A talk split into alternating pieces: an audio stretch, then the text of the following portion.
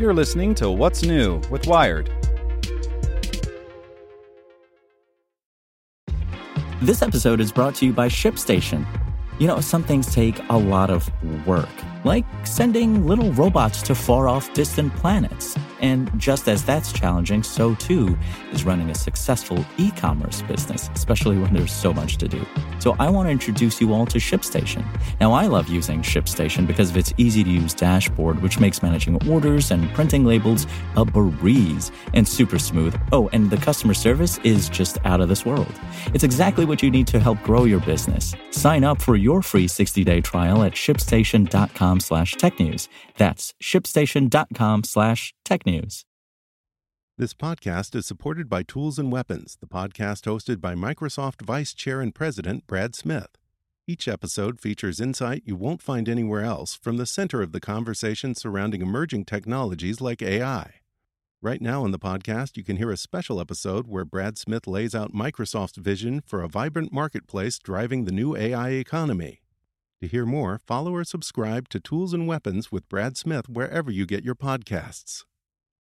It's today's most interesting thing in tech from Nicholas Thompson, editor in chief of Wired. The most interesting thing in tech is a story about genetically modified mosquitoes. In fact, 750 million of them, which are going to be released into the Florida Keys. Florida has a problem, like many other parts of the world, where there's a type of mosquito that when the females bite you, because remember it's only the females that bite, you can get Zika, dengue fever, all kinds of terrible stuff. So, a company has come up with a genetically modified version of that mosquito, which will produce as offspring only males. It won't have any female offspring that survive into adulthood.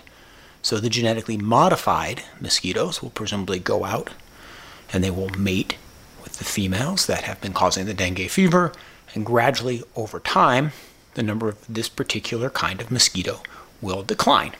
So people have been fighting it, and it's hugely controversial for obvious reasons. When you mess with nature, you get all kinds of problems. When you introduce an invasive species, well, lots of problems. Ask anybody with, I don't know, crazy bamboo in their backyard, for example. So, what's the risk here and what are the benefits? I don't know enough about this particular case to have a strong opinion, but I do think it's important that we try this.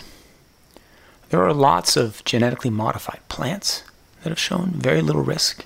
It's been hugely important in creating agriculture that can actually feed the world.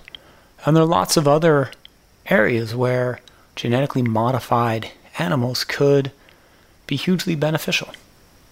I'm up in the Catskills right now. If you could genetically modify mice to be immune to Lyme disease, which is something scientists are working on, that could be hugely helpful for people who live in this area. It could make people a lot healthier and a lot less scared.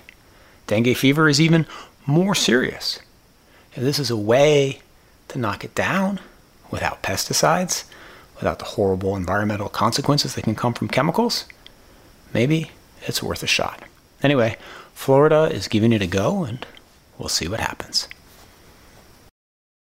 Get more great stories from Wired in our daily newsletter. Sign up at wired.com/daily. Want to learn how you can make smarter decisions with your money? Well, I've got the podcast for you. I'm Sean Pyles, and I host NerdWallet's Smart Money Podcast. Our show features our team of nerds, personal finance experts in credit cards, banking, investing, and more. And they'll help you make the most of your money while cutting through the clutter and misinformation in today's world of personal finance. You'll get clarity on strategies to help you build your wealth, invest wisely, shop for financial products, and plan for major life events. Listen to NerdWallet's Smart Money Podcast wherever you get your podcasts.